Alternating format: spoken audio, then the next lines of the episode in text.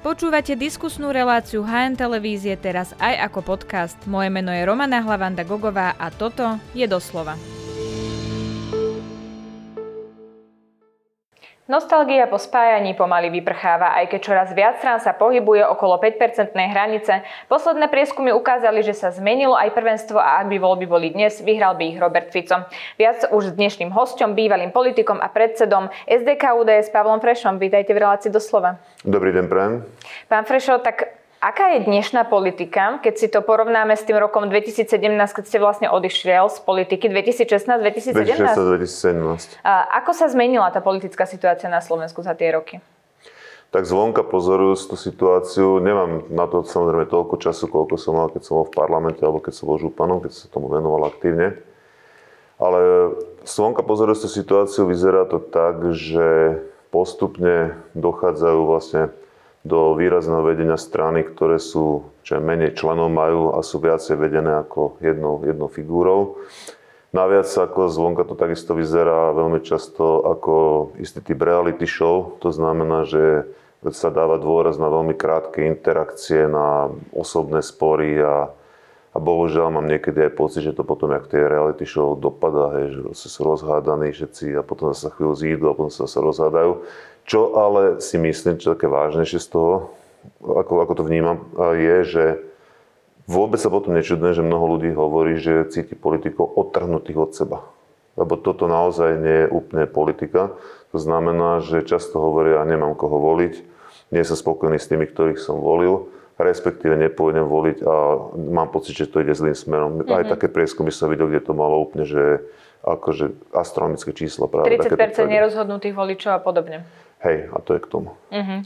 A prečo si myslíte, že to tak je? Že dnes sú strany postavené skôr na jednom lídrovi, nemajú štruktúry a skôr idú po tej prvej signálnej? No práve akože práve na pôde u vás, u hospodárských novinách sa dá o tom presne povedať. Je to jednoducho preto, lebo istá rovnováha, ktorá tak ja fakt funguje na trhu, tak tak funguje pravdepodobne v politike, vyniesla tieto strany od voličov do parlamentu, alebo do vlády doslova a jednoducho viacej nejakým spôsobom sedia na túto situáciu. Ja poviem o takú teóriu, ktorá berte ako s veľkým odstupom. Mm-hmm. No tak keď tá strana má, ja neviem, iba 150 členov, alebo rovno iba 4, hej, aj také sme tu mali, a potrebuje sa o ničom rozhodnúť, no tak to je o mnoho efektívnejšie rozhodovanie, keď strany, ja neviem, proste, ktorá má 5-6 tisíc členov, alebo jak malo bola kedy KDH, neviem, 30 tisíc členov. Mm, Čiže tam tie rozhodovacie, rozhodovacie linky sú oveľa, oveľa rýchlejšie tak keď už nič iné, tak napríklad toto prúžne rozhodovanie a prudká reakcia na tie meniace sa, meniace sa situáciu, aby sme sa nedostali tak, že iba na Slovensku máme tu reality show, prosím, pozrite sa, čo sa deje pred voľbami v USA, hej, alebo čo sa v tejto chvíli deje v Izraeli, síce v inej veci, hej, mm-hmm. ale jak je to proste vyostrené, ak sa behom pár dní prudko menia tie situácie. Mm-hmm. A asi je to aj tak veľmi orientované na toho jedného lídra, na toho jedného predsedu, čo je v popredí, že v, ča- v tej strane sú často ako keby obdivovatelia toho človeka v podstate vám ani nič iného nezostane, lebo pokiaľ naozaj nemáte tú základnú dostatočne širokú, tak vy nemôžete ukázať nejakú, nejakú oporu, ktorú by ľudia treba cítili niekde v regiónoch alebo priamo u seba v meste alebo u seba v obci, ktorí sú členovia, že keď napríklad prejdete do Rakúska a pozriete sa tam, ako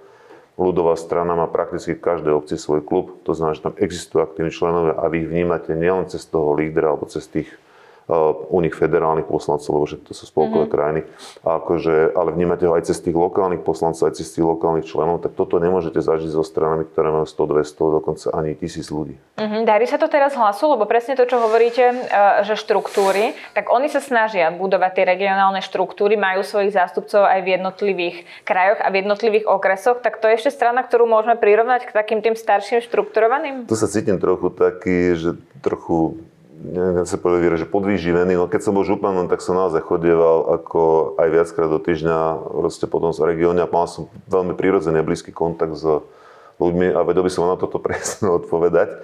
Ako pokiaľ naozaj tie štruktúry budú, tak sa to k tomu blíži, je to, akože tá ambícia je pomerne správna.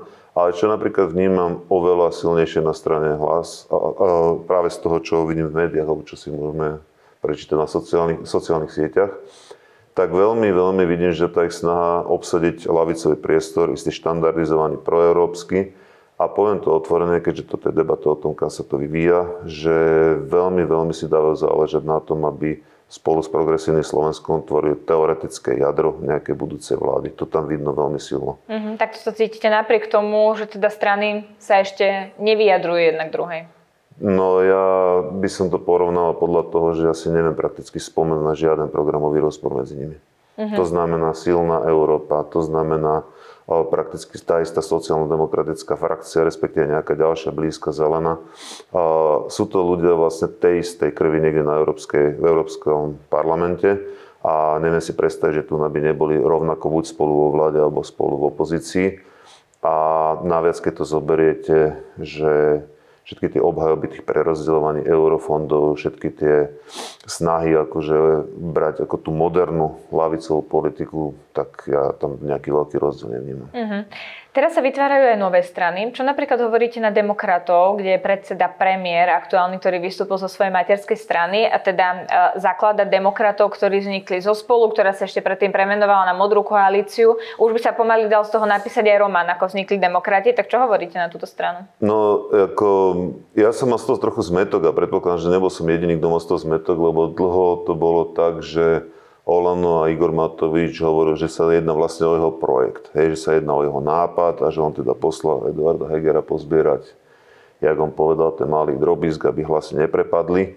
A dlho sa to takýmto spôsobom interpretovalo. V podstate s tým skončil Igor Matovič minulý týždeň, to som si všimol, keď povedal Eduard Heger, že on nepôjde s hlasom. Čiže ako keby čakal na tento signál, tak odtedy sa hovorí, že už to nie je taký jeho projekt, že je to samostatný ako keby projekt uh, ktorý, alebo samostatná púť teda premiéra samotného. Uh, trochu musím povedať, ale musím sa naozaj na tým pozastaviť, lebo zobral tam aj veľmi kvalitných ministrov, ktorí v podstate majú veľmi dobré meno, že im práve ten príbeh okolo Modrej koalície, keď, čo je pôvodný názov vlastne uh, projektu Mikuláša Zurindu, uh, ako to povedať tak kultivované, hej, zobrali bez dovolenia hej, a že si vlastne ten názov nechalo to spolu a vlastne pot, potom z toho vznikali nejaká, nejakí demokrati. Ja neviem, či ešte sú zaregistrovaní už ako demokrati, alebo ešte stále ako modrá koalícia.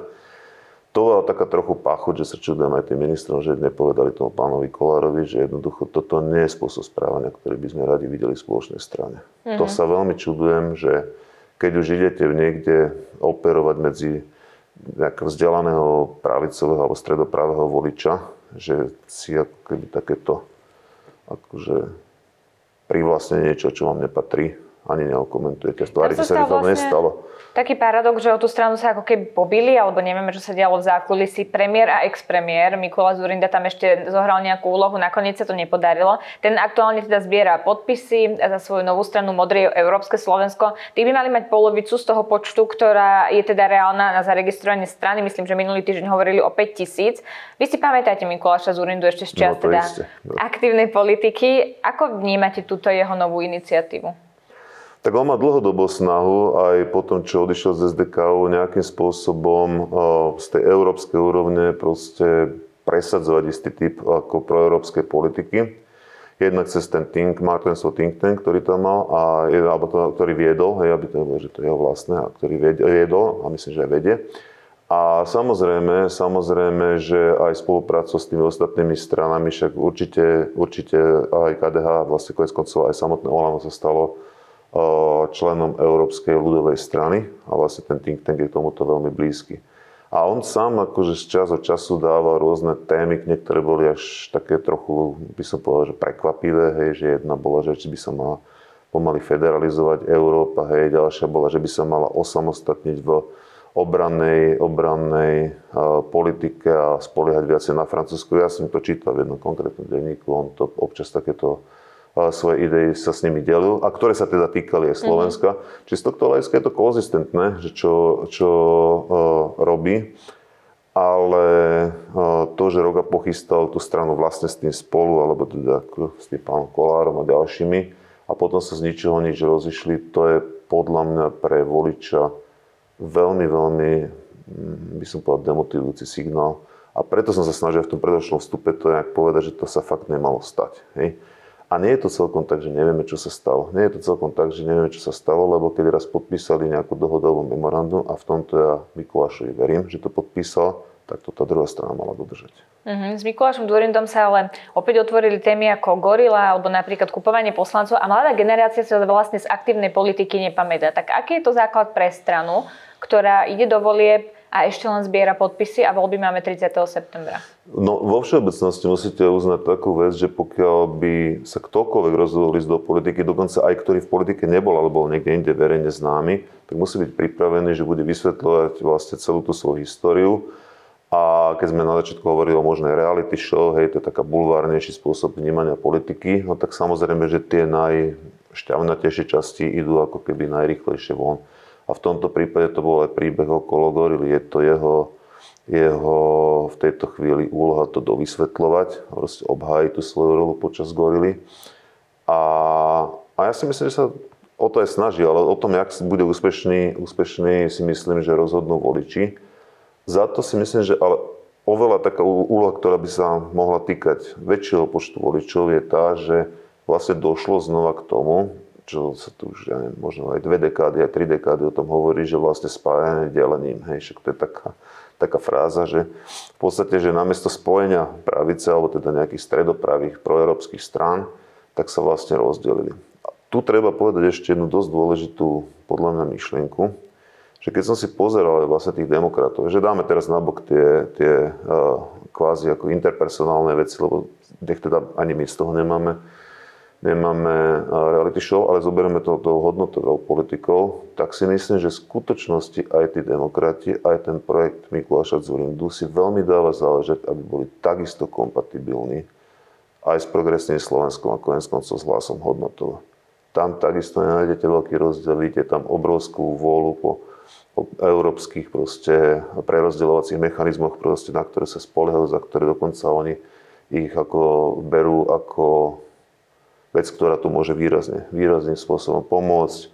Vidíte, Čiže čo, dávajú si tie strany signály, keď bude treba, tak my sa vieme svojmu spoliť? voličovi. Začneme z tej strany voľby, čiže dávajú svojmu voličovi. Napríklad zo signál, ktorý som našiel práve u Mikuláša Zurindového strany, sa taký desatoro, nie je to úplne najjednoduchšie čítanie, je tam vidno ten rukopis toho, že v tom Bruseli pôsobí, ale v tom desiatom bode si prečítate napríklad istú vôľu proste o, prerobiť po slovensky, upustiť do toho povinného konsenzuálneho hlasovania na Rade premiérov, respektíve hlav štátov.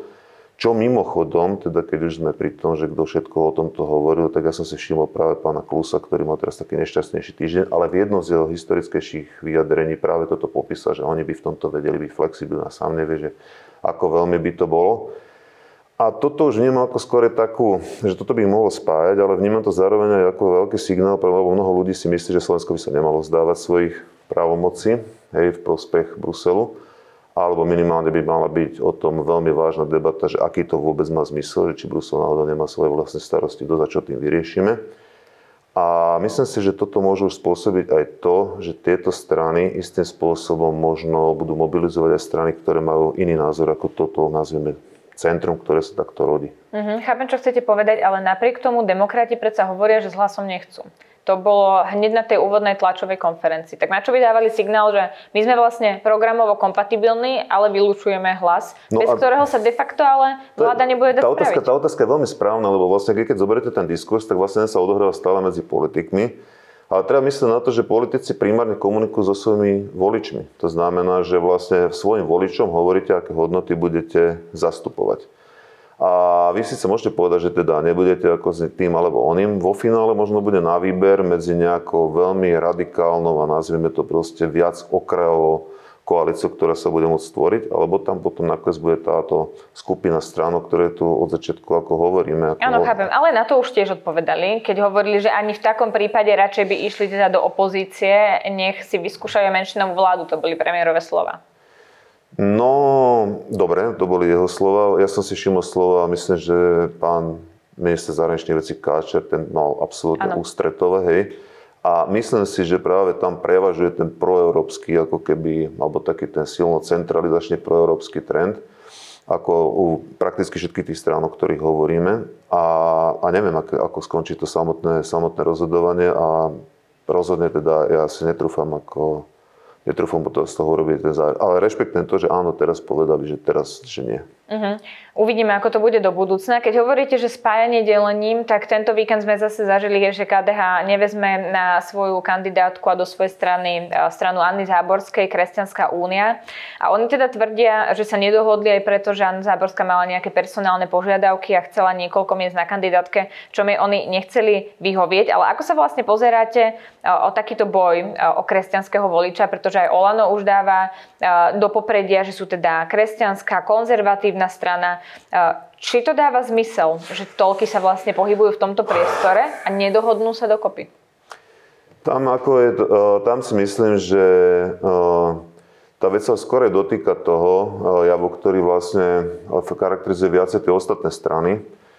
A to toho, že práve pri týchto hlasovaniach, ktoré vy spomínate, dochádza k tomu, že sa stiera istým spôsobom hranica medzi tými stranami, ktoré sme nazývali predtým viac extrémne a tými stranami, ktoré by sme nazvali tie mainstreamové. Čiže ja si myslím, že práve takáto nespolupráca môže znova ako keby naštartovať vôľu ísť do takýchto kultúrnych vojen, do takýchto konfliktov ešte v tom krátkom období parlamentu a vyhrotiť istým spôsobom tú situáciu ešte na Slovensku. Čiže kultúrno-etické otázky teraz budú hrať prím, pretože všetci budú chcieť ukázať, akí sú kresťanskí a konzervatívni? Všetci nie, ale z tých vymenovaných, o ktorých hovoríte, určite budú konfrontovaní s týmito otázkami a naopak môžu o tých ostatných hovoriť, že oni nie sú dostatočne zastupujúci kresťanskú ako keby líniu. Uh-huh. Ako sa pozeráte na to, že uh, pán Majerský neustále opakuje KDH pôjde do volieb samostatne? On, uh, akokoľvek novinár položí tú otázku, tak on vlastne odpovie takto. Uh, či to má vôbec zmysel? On to teda opakuje opakuje neustále. Či to bude mať nejaký mobilizačný charakter, keď sa tu vlastne 4 roky alebo aj viac rozprávame o tom, že KDH sa s niekým musí spojiť, aby sa dostalo do parlamentu. Ono je to tak, že v skutočnosti mňa veľmi prekvapuje, že práve pri tej Anne Záborskej hovorí, že sa rozišli nie na programových a hodnotových veciach, ale na počte kresiel. Ano. A to by možno, že mohlo napovedať, prečo to pán Majerský opakuje, že je to skôr signál niekde smerom dovnútra KDH, ohľadne toho, že sa nemusíte povedzme obávať o to, že kto budete na kandidátke. Je ako obyčajnému voličovi to, že či ide káda samostatne alebo si príbere nejakých iných programovo blízkych alebo hodnotovo blízkych ľudí, uh, nedáva proste žiadne, žiadne posolstvo. Skôr si myslím, že keď by sa zjednotí, tak určite by to bolo vnímané pozitívnejšie. Na druhej strane si myslím, že úplne popravde otvorene, že pokiaľ by tu vznikol nejaký veľmi, veľmi silný takýto či použiť ten výraz, že fundamentalistický blok, tak potom by práve tá pozícia tej centristickej skupiny bola možno, že až taká, že sa do tej vlády spolu nedostanú. Uh-huh. To znamená, Potrebujeme... že aj v kombinácii s tým, že sa zotreli, to sa prešli takou ľahkosťou, že vlastne bolo, kedy bolo proste zvykom, že vlastne s tými extrémistami, kotlebovcami ste nehlasovali.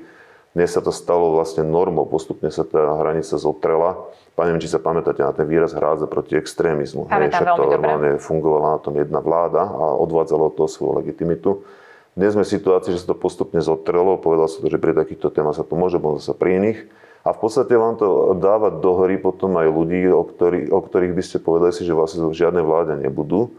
A potom vás sa tak trochu príjme, ja som si trochu potom zapátral, že napríklad taká strana, že republika, že akým spôsobom získava svojho voliča.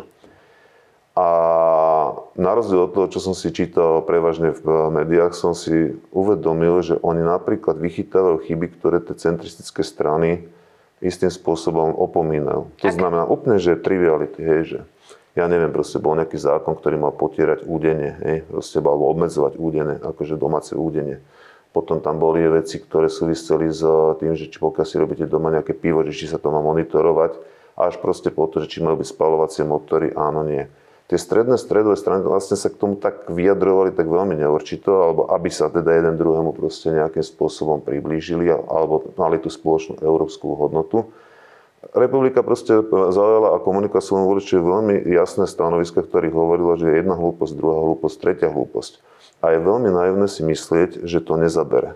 To znamená, že tie percentá nepochádzajú z toho, jak sa treba možno niektorí ľudia domnieval z nejakej proste, prílišnej radikalizácie spoločnosti, ale častokrát z toho, že tie strany, ktoré nazývate štandardné, neobsluhujú toho voliča vo veciach, ktorých by ho obsluhovať mali. To znamená, že úplne jednoduchý príklad, No veď ja som sem došiel s autom, ktorý, alebo s taxikom, ktorý mal spalovací motor. A len tak ich z ničoho nič proste prestať vyrábať. Hej? alebo radikálne zdražiť tento typ dopravy bez náhrady, mi prípada veľmi, veľmi, veľmi e, riskantné a čudujem sa, že tie ostatné strany tak veľmi vážne k tomu prístupu a naveľa, naveľa povedia, že dobre, tak urobíme zhruba mm-hmm. to, čo mhm. Nemecko. Ja ale nie viacej, ale nie viacej. Všimnite si, že nikoho nenapadne povedať, že viete, čo je to hlúposť, sme automobilka, automobil, krajina, ktorom automobilky, nechajme to tak, odložme to ďalších 10 rokov, nič sa nestane Proste my, my sami máme bilanciu čistú tým, že máme atomové elektrárne, či Slovensko si to môže dovoliť. Uh-huh. Ja som túto otázku chcela položiť neskôr, ale vy ste načrtli tie témy, tak ju položím teraz. Tak, že čo vlastne e, budú tie témy kampane? Či to budú práve takéto témy, e, chlebové sa tomu zvykne tak hovoriť, alebo tam bude napríklad aj o tom, že kam bude patriť Slovensko, kam sa má integrovať, skade má vystúpiť a podobne? No, e, to, že sa volajú tie témy chlebové, je podľa mňa trochu trochu, ako ten, ja rešpektujem, že to je terminus technicus, ktorý sa často používa, ale je to podľa mňa trochu... Dehonestujúce? Nie dehonestujúce, no a že podceňujúce, podceňujúce tú vec. Lebo pre mnoho voličov je toto práve rozhodujúce. Ano, to, znamená, to, znamená, to znamená, že my nemusíme pátrať po nejakých obrovských akože vlnách dezinformantov alebo niečo. Mnoho ľudí jednoducho kvôli jednoduchým veciam, ako sú proste, ktoré si ich priamo týka, ako sú nejaké povolenky, ako sú nejaké dane, ako sú konkrétne dane. Ako sa ako je, presne tak, presne, ako, ako sa majú v tom bezprostrednom živote, ich považujú za fundamentálne a sú kvôli ním ochotní meniť, ako, meniť svoje preferencie. To znamená, že uh, vlastne opustenie voliča v tejto časti si myslím, že by mohlo sa ukázať práve pre tie strany proeurópske, ktoré k tomu majú obrovský sklon, veľmi, veľmi vážnou, vážnou prekažkou, pretože nakoniec tej vláde nakoniec kvôli tomu nemusia byť. Mm-hmm, že a, oni si môžu ťahať skôr témy, ako sa viac integrovať do štruktúr NATO, Európskej no, únie, niečo a, a Slováci budú chcieť vedieť, čo s potravinami a ich cenou? Triviálna téma, ktoré sa čudujem hlavne stran, ktoré sa definujú ako stredopravé, je, že, že to je obrovská premiéra regulácie akože v tých sociálnych médiách, ktorá sa sem valí a v podstate z toho robí prakticky nefunkčný ako keby nejaký model. A táto miera regulácie nie je nejakým spôsobom zo strany normálnych demokratických liberálnych politikov, ktorým sa ja radím ako človek, ktorý uznáva akože osobné slobody a uzná, akože som pravicový liberál v tomto, alebo respektíve občanský demokrat, aby som to úplne presne zadefinoval, a jednoducho, že tu mi chýba, aby sa istým spôsobom bolo to konfrontované z tejto strany. To znamená, že sa tvári, že tie regulácie musia byť, že to vlastne všetci chcú, že bez nich si nevieme poradiť a že mm-hmm. to je strašná miera dezinformácií. Ani poriadne nevieme, čo to znamená ešte, ale v zásade musíme to rýchlo, rýchlo cenzurovať. A keďže to neoslovujú tieto strany, no tak si myslím, že to za chvíľu budú oslovať, ak to rovno nerobia tie ostatné strany. A budú svojim voličom hovoriť, pozor, oni ti zakážu prístup k takýmto informáciám pozor, oni ťa oberú o ďalšie tvoje privilegium a kľudne môže byť, že na tom budú raz ďalšie percentá a že v tom bude vlastne schovaná taká možná budúca prehra týchto proeurópskych strán. A teraz k tomu, že či od nejaká sa bude vystupovať. Hej. Ja osobne som v tomto opatrný optimista. Opatrný optimista, lebo si myslím, že sa nebude vystúpať ani z NATO, ani z Európskej únie. Tie dôvody sú také, že napriek tomu, že smer kvôli iným dôvodom, nie kvôli len kvôli ideologickým, ale kvôli vlastným problémom so svojou históriou, respektíve s niektorými kauzami, ktoré vyšetruje policia, za, na, ako vyslovene generuje veľmi radikálne stanoviska, však ich obaja vidíme, hej, že robí. Ale znova, to nie je vec, ktorá by bola vo svete nejakým spôsobom nevydaná. Donald Trump presne z tých istých dôvodov robí úplne to isté. Benjamin Netanyahu to už je matador, ktorý vlastne kvôli vlastným korupčným kauzám radikalizuje tu a tam, aby sa teda toho zbavil. Ale to ešte neznamená, že by celý smer teraz dvihol ruku za vystúpenie z NATO alebo z vystúpenie z Európskej únie. Ja nechcem hovoriť v politike, viem v skutočnosti z toho celého zoznamu najmenej, hej, aké sú tam pomery teraz. ale Robert ale, Fico ale... pred pár týždňami v tomto štúdiu povedal, že oni sú jasní v prípade Európskej únie a NATO a že to im skôr novinári vkladajú do úz, že oni by chceli z týchto štruktúr vystúpiť. No ja si neviem predstaviť, ako by potom tu nafungovali vo vláde, keby sme mali zrazu nejaké colné bariéry ako s vlastnými susedmi. Je to podľa mňa hlúposť. To boli skôr nápady akože okolo Kotlebu a ten teda zdá sa, že tam na to zozname bude možno chýbať. A možno, že nielen oni, možno aj niekto ďalší z týchto radikálnejších strán si takéto, takéto nápady vo finále, vo finále dobre rozmyslí. Aj oni sa už umierňujú v tom jazyku, lebo zistili, že toto im teda nevyhovuje pri prilákavaní nových voličov, ale posuňme sa e, k tej prehre strán, ktorú ste povedali, kto sa môže dostať a nemôže dostať do parlamentu, lebo teda predčasné voľby máme 30. septembra. Riaditeľia viacerých prieskumných agentúr upozorňujú, že opäť môže prepadnúť historicky najviac hlasov. To sa nám stalo aj pri posledných parlamentných voľbách a opäť sa to môže zopakovať. Vidíme to pri tých prieskumoch, koľko strán vlastne lavíruje okolo tých 5%. Buď pod tou hranicou alebo nad tou hranicou. A ak si pamätáte, v minulosti to spájanie, e, to sa vytvorilo ako protiváha voči Vladimirovi Mečiarovi. Teraz potrebujeme takúto protiváhu tiež? E, potrebujeme spájanie, pretože vyvažujeme niečo iné v tej politike? To je dobrá otázka a popravde povedané, ja som si ani vlastne neuvedomil, že vlastne to 5% hranica, keď sa to o tom bavíme, že je vlastne asi najsilnejšou hrozbou toho celého modelu, ktorý tu tak pomyselne rozoberáme. Ale je to pravda, je to pravda. A teraz, že či potrebujeme takúto protiváhu? No, e, možno tie stredopravé strany, samozrejme, že keby s nejakým spôsobom spolupracovali, tak, tu, tak by tá spolupráca bola výhodnejšia pre ich idei, viacej by sa presadili. Hoci opakujem, že mnohé z nich sú ťažko, ťažko rozoznateľné od nejakého stredu alebo od, dokonca možno aj od niektorých lavicových strán. Proste tam je veľmi veľký prienik ako a napríklad tam nepočujete práve to, že by tam niekto kritizoval nejakú reguláciu, hej, nepočujete tam nejaké volanie už pomaly po nejaké zníženej, znížených daniach alebo niečo podobného. Uh-huh. A teraz, prečo si myslím, že tá protiváha vlastne ako keby, že taký ten strašiek nejaký, ktorý to má nabudiť, možno nevznikne. Lebo som zaznamenal tú vec, keď som sa na tú reláciu pripravoval, že vlastne aj hlas a konec koncov aj progresívne Slovensko priamo alebo nepriamo hovorí, že viete čo, keď máte problém s percentami, že nechcete, aby vám ten hlas prepadol.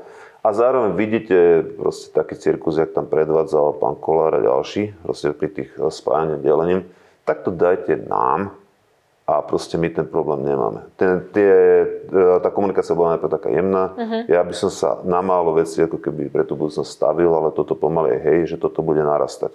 Že jednoducho budú adresovať tomu voličovi, keď sa bojí, že tvoj hlas prepadne a oni sa nevedia dohodnúť. Hej už majú 41, nie, práve si znova povedali, že to nejde, hej, ten má výhrady voči tomu, tamten voči hentomu, tí dva hovoria niečo úplne iné, tak nech sa páči, keď si akože chceš progresívne Slovensko, keď chceš proste niekoho, kto je rešpektovaný a zjavne si dal na tom záležať, Peter Pellegrini, aby bol akože v tom Berlíne videný, že aká, kde vlastne patrí, hej, tak môže aj tam dať hlas. Alebo, hej, možno, že ešte aj konec koncov, prečo nie Richard Sulik, ktorý asi sa bude s tým nejakým spôsobom pridať, tak bude tiež povie tiež, dajte to nám, ktorí tieto problémy nemáme. Ale napriek tomu, eh, aby sme ešte sa vrátili k späť tej mojej otázke, že či je tu vlastne potrebná tak protiváha, aby ste rozumeli, na čo sa pýtam. Eh, vy ste sa zadefinovali nejak politicky. Hráme sa ešte na Slovensku, ale možno aj v zahraničí na to, že kto je pravica, lavica, kto je stred, lebo my sa tu o tom celý čas rozprávame, ale tie strany sa ako keby v tomto už tak triešťa a skôr sa tu hráme na to, kto je konzervatívec, kto je liberál. Tak aké je vlastne to politické spektrum no, a ako sa to má vyvažovať? Ak, ak teda môžeme sa tohoto dotknúť, No, e, to je pomerne, pomerne zrozumiteľné. Pokiaľ ste za individuálne práva hej, akože, a máte hodne liberálny názor na svet v zmysle, že samozrejme rešpektujete to ostatné. V tomto som povedal, že som liberálny človek, respektíve občanský demokrat. Ano. Tak to smeruje k pravici. Zároveň, pokiaľ ste proti veľkému prerozdeľovaniu, hej, a to som hovoril, že hlavná, hlavná masa tých strán, ktoré chcú byť vo vláde proeurópske, sú za prerozdeľovanie, hej, tak ste ako pravicový človek pokiaľ ste za nízke dane a práve slobody tým ako menším, to znamená živnostníkom, malým firmám, tak ste pravicový človek. Ale pokiaľ ste za to, aby bol silný štát, aby bolo veľké prerozdeľovanie, pokiaľ vám nevadí regulácia, hej, nechcem povedať rovno, že obdivujete nejakú Čínu, lebo nechcem úplne tú lavicu nejak akože dehonestovať, tak ste proste jednoducho lavičia. To delenie stále platí. To, že tie strany sa tak nevyhraňujú, je naozaj taktika, ktorú sa snažia a za a osloviť voličov, a za B, jak som to demonstroval na tej časti o tej európskej úrovni, nejak neprísť o partnerov. Neviem, či to je každému na Slovensku zrejme, ale v Bruseli, však ja som bol vo výbore regionu 8 rokov, to je vlastne ako keby taká bočná komora nejaká Európskeho parlamentu pre ľudí, zástupcov priamo z regiónu, je, existuje vlastne trvalá koalícia prakticky, akože ľudovcov, socialistov a možno ešte občas nejakých zelených a ďalších, ktorá v podstate je stredová koalícia, kde si vychádzajú vzájomné mm-hmm. ústretie. Keď to robíte dve dekády v kuse, no tak nakoniec tá politika sa nejakým spôsobom k sebe priblíži. Nie je v tom veľký rozdiel. To je to, čo sa deje na Slovensku. Ale na druhej strane ja si myslím, že to riziko je vtedy, keď voliči to vyžadujú. To znamená, keď voliči budú mať naozaj pocit, ja neviem, po covide kopec ľudí malo pocit, že prišlo o svoje slobody. Hej, toto napríklad nie je vec, ktorú by som ja úplne s nimi zdieľal. Aj naopak si myslím, že to ochránilo proste, rôzne opatrenia zachránili kopec životov. Ale veľa ľudí má pocit, že prišlo svoje, alebo prichádzalo svoje slobody, mm-hmm. alebo je to pre nich veľmi silné. Tak nakoniec z toho stredového spolku vystúpia a dajú to strane, ktorá povie, ja ti to opravím. A to, že to neošetruje nikto v tom pomyslenom strede, ani takých stredopravení, stredolavy, tak to potom môže naozaj tých voličov sklamať a na ten okraj vytlačiť. Uh-huh. Poďme ešte k Robertovi Ficovi, lebo teraz podľa prieskumu vidíme, že strana Smer vedie a keby boli voľby dnes, tak by to pravdepodobne teda vyhral Smer, tak to vidíme aj z ako aj z Fokusu, aj z Medianu. Ale Smer mal 8% ešte pred pár rokmi, alebo teda pred pár mesiacmi. Čím to je, že teraz má vlastne dvojnásobok tých voličov, ktoré podľa ktorých teda z, mal teda podľa tých prieskumov. Ja som pochopil, že čím, čím mu to stúplo na dvojnásobok. Hej. Áno, áno, presne, že mu to stúplo na dvojnásobok, ďakujem, e, aspoň som sa už vykoktala, takže čím to je, že vedel prilákať tých voličov späť? Nejakým spôsobom oslovil voliča. To znamená, že on z toho svojho voliča ošetruje, pestuje a reaguje na to, čo jeho volič ako o, istým spôsobom chce počuť.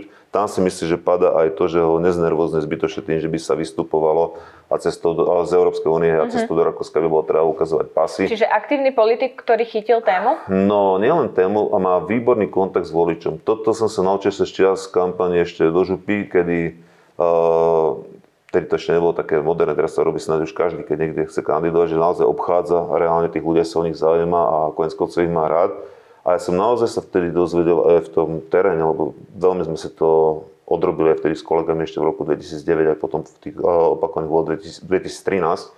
A jednoducho som sa dozvedel to, že áno, existuje ešte jeden politik, ktorý toto takto robí po celom Slovensku, volá sa Robert Fico. Nie? A jednoducho to bolo tak.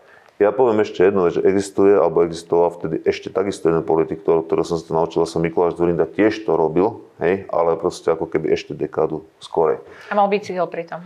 Uh, a, a, áno, áno, ale, ale je to pomerne presné, ale teda, čo, tým, čo tým chcem povedať, že tam ten kontakt s tým voličom je veľmi dobrý a zdá sa, že sa mu podarilo znova obnoviť. Hej, napriek tým škandálom, ktorým mu čelil, a keď už to vyzerá, že to je stratené, sa mu ho podarilo znova obnoviť a že nehľadal by som tam nejaký zázračný recept, Jednoducho určite hnede si tým, že by sme napríklad vystúpili z NATO a stali sa obetou nejaké agresie. Všimnite si, že to nerobí. Hej. Napríklad, keď som pozeral tú jeho presnú pozíciu, ona je skoro rovnako jak Rakúsko, ktoré je síce neutrálne, ale takisto tam neposiela na Ukrajinu žiaden ani náboj. Hej. Aj si to hovoria svojim vlastným ľuďom. Čiže snaží sa strafiť do toho, aby proste zostali sme v tých štruktúrach a proste on udržal kontakt so svojím vlastným, so svojím vlastným voličom.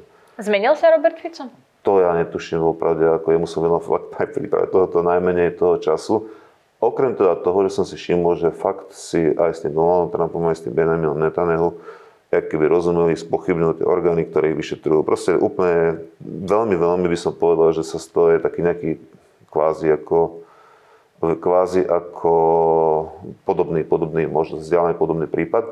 A myslím si zároveň ešte, to je ešte taká jedna myšlienka, ale to je zase také, že s otáznikom, že práve aj terajšie, čo boli tie korupčné škandály v Bruseli, to znamená, že tam niekoho zobrali s kufrom peňazí, hej, že sa to týkalo priamo tej socialistické frakcie, že tam, ano. a že dokonca nejakých vysokých podpredsedov alebo koho, uh, istým spôsobom ho, teraz nechcem povedať, že ho legitimizuje je dobrý výraz, a že vťahujú e, späť do hry, veď tak dobre, tak každý má nejaké problémy, tak sa to nejako vyšetrí. Hej?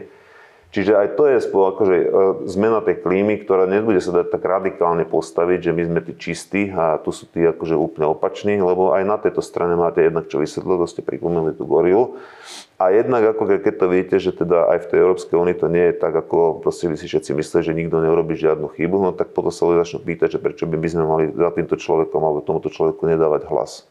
Čiže verím, že, verím, že on si toto všimol že toho voliča bude oslovať o to väčšia výzva pre tých ostatných, aby, aby proste obhajali svoje pozície. A to, keď už sme hovorili o tom, že kto, či pravica alebo lavica, tak zase poviem pre tých pravicových politikov, aby neopúšťali svojich voličov a začali aj v tých témach, ktoré im proste odťahujú s prepačením voličov až neviem, do SNS alebo do republiky, aby si ich začali pýtať naspäť.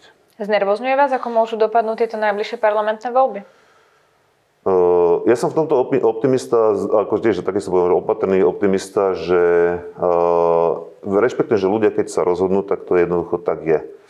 Skôr si myslím, že stredopravá scéna by mala ten výkon nejakým spôsobom zvýšiť. Práve, ja tam vidím najväčší problém práve v tom, čo u toho Fica de facto zafungoval, ten kontext voličov, že našiel tú cestu k nemu. To neznamená, že len priamo s ním hovoríte, ale že komunikujete mu veci, o ktorých chce vedieť vaše riešenie. Uh-huh. To isté si by prospelo akože tej stredopravej scéne a nejak, že by som bol nervózny, že by to dopadlo tak, že Slovensko naozaj ako keby, že ja neviem, že sa pohne cestou akože k Bieloruskom, úplne, že, alebo k Maďarsku, hej. To si skôr myslím, že niektorí z tých politikov preháňajú. A poviem to úplne, úplne tak jednoducho, že historicky, hej, keď boli na to najlepšie podmienky toho práve za Mečiar, hej, tí ľudia vstali a zvolili okamžite, že Európa okamžite neskôr, že od pár rokov, že do NATO, nemali ste sebe menší problém. A neverím, že to teraz z nich vyprchalo. Kto by chcel riskovať, že proste tu budete mať nejaký vojnový konflikt a nebudete krytí silnými armádami svojich spojencov? Kto, to, kto za to zdvihne ruku? Kto uverí, že slovenská armáda to tu ob, akože obráni celé, hej? A to podobne je to s tým hospodárstvom, že kto verí, že si tu dopestujeme dostatok veci. Kto verí, že keď ako by sa zavreli hranice, lebo však o tom je vystúpenie z Európskej únie, myslím obchodne, takže naše automobilky nepadnú.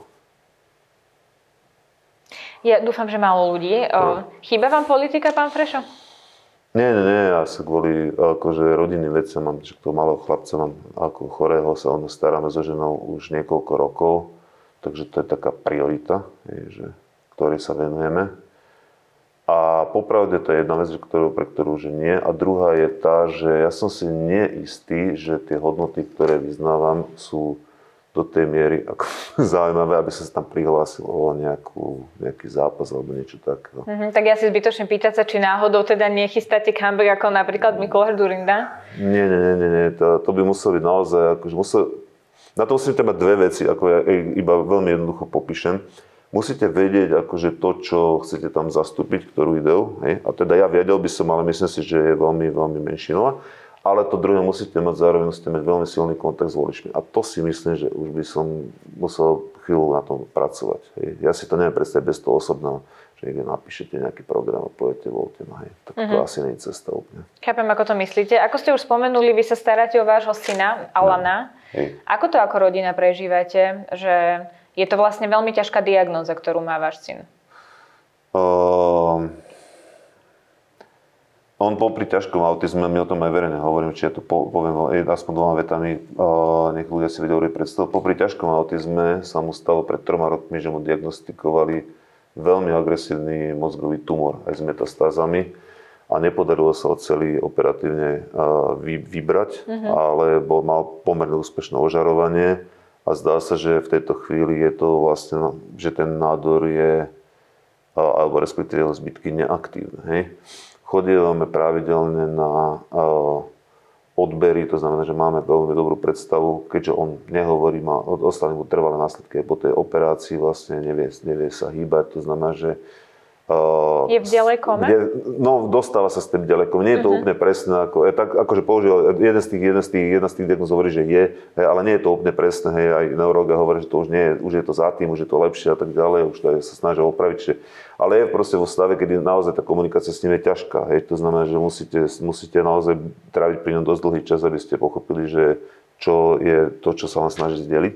A vy vlastne, dva, my robíme vlastne 24 hodinovú starostlivosť so ženou a vlastne s dvoma našimi deťmi takú kvázi aristickú, proste, kedy naozaj mm-hmm. dávate pozor, že má tracheostomickú kanilu a je prístroj, pripojený na prístroj a z toho odčítavame ten jeho stav. Čiže my robíme túto činnosť, spolupracujeme s lekármi, robíme tie laboratórne, laboratórne merania, ideme teraz mali znova do nemocnice, urobíme mu znova MR. Čiže ako tieto spolupráce s lekármi snažíme sa z toho stavu dostať. Hej.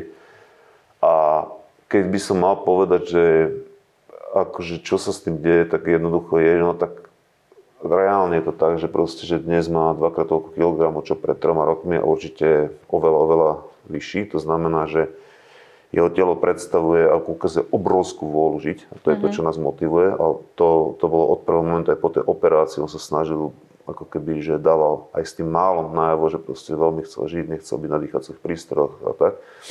A práve táto vôľa žiť nás posúva dopredu. A to, čo zasa treba popravde si aj vnútorne uvedomiť, čím sa aj trochu trápime, je, že no dobre, ale ide to pomaly, hej. A ja si tak vždycky želám iba také dve veci, že keď vlastne sa len spolu staráme, alebo tak sa striedame niekedy v noci, si hovorím, že keď začne alarmy pípať, hovorím si, že tak sa, nech, nechcem sa, sa, hovorím si, že nepomil sa. A potom druhé, že keď to skončí, že dosť rýchlo potom vymyslíte, že čo ďalej, hej, že buďte rýchli v tých ďalších riešeniach. Ja v genetike proste tam sa mu podarilo nájsť jednu poruchu, ktorá sa akože vyliečila cez stravu, tak sa hľadá ďalšia. Čiže robíme tieto kroky s lekármi a si hovorím, že buď, akože buďte dosť rýchli, hej, že, že nepomiliť sa a byť ako keby dosť rýchli v spolupráci s lekármi v tej liečbe. A snad to bude OK. Uh-huh. Ako to ako rodina vlastne prežívate a kladete si otázky, prečo vy O, snaží sa rodič odpovedať na túto otázku, že či mu je vlastne kladené na plecia toľko, koľko zvládne, to sa tak zvykne hovoriť. No, teraz sa zamyslím. To, no, akože to prvé, čo od prvého momentu, však to bola strašná rana, to sa udialo behom dvoch dní. A ten, a ten autizmus to bolo dlho, sme sa s tým borili a tá operácia to bolo behom dvoch dní, hej, že. Tá prvá, tá prvá vec, ktorá tam bola, bola, že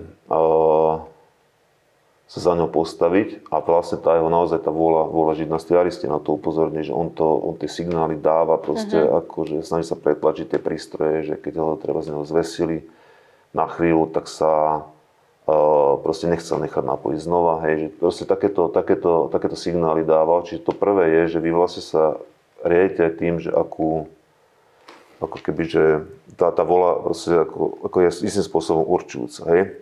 To druhé, čo sme sa kládli so ženou a aj na to odpovieme v tejto relácii, že my sme ľudia, ktorí doma nikdy nepochybovali a verili v Boha. Hej, nemali sme o tom nejaké diskusie, ani naše deti o tom nebolo treba proste nejako robiť nejaké veľké presvedčania alebo nejaké spory. Hej, proste jednoducho veríme v Boha.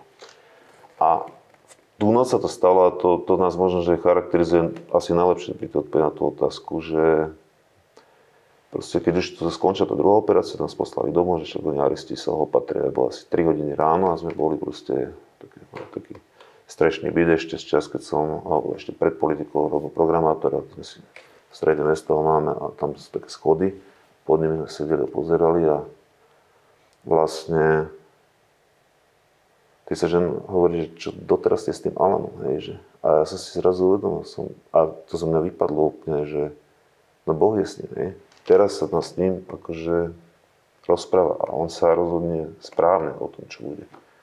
No a on sa rozhodol byť a tá situácia sa bohužiaľ v tom stave opakovala, čiže on mal aj problematické časti, keď mu vypadlo dýchanie, no, resuscitovali a tak ďalej, ale vždy sa nakoniec ako keby aj za pomoci Boha proste vrátil naspäť.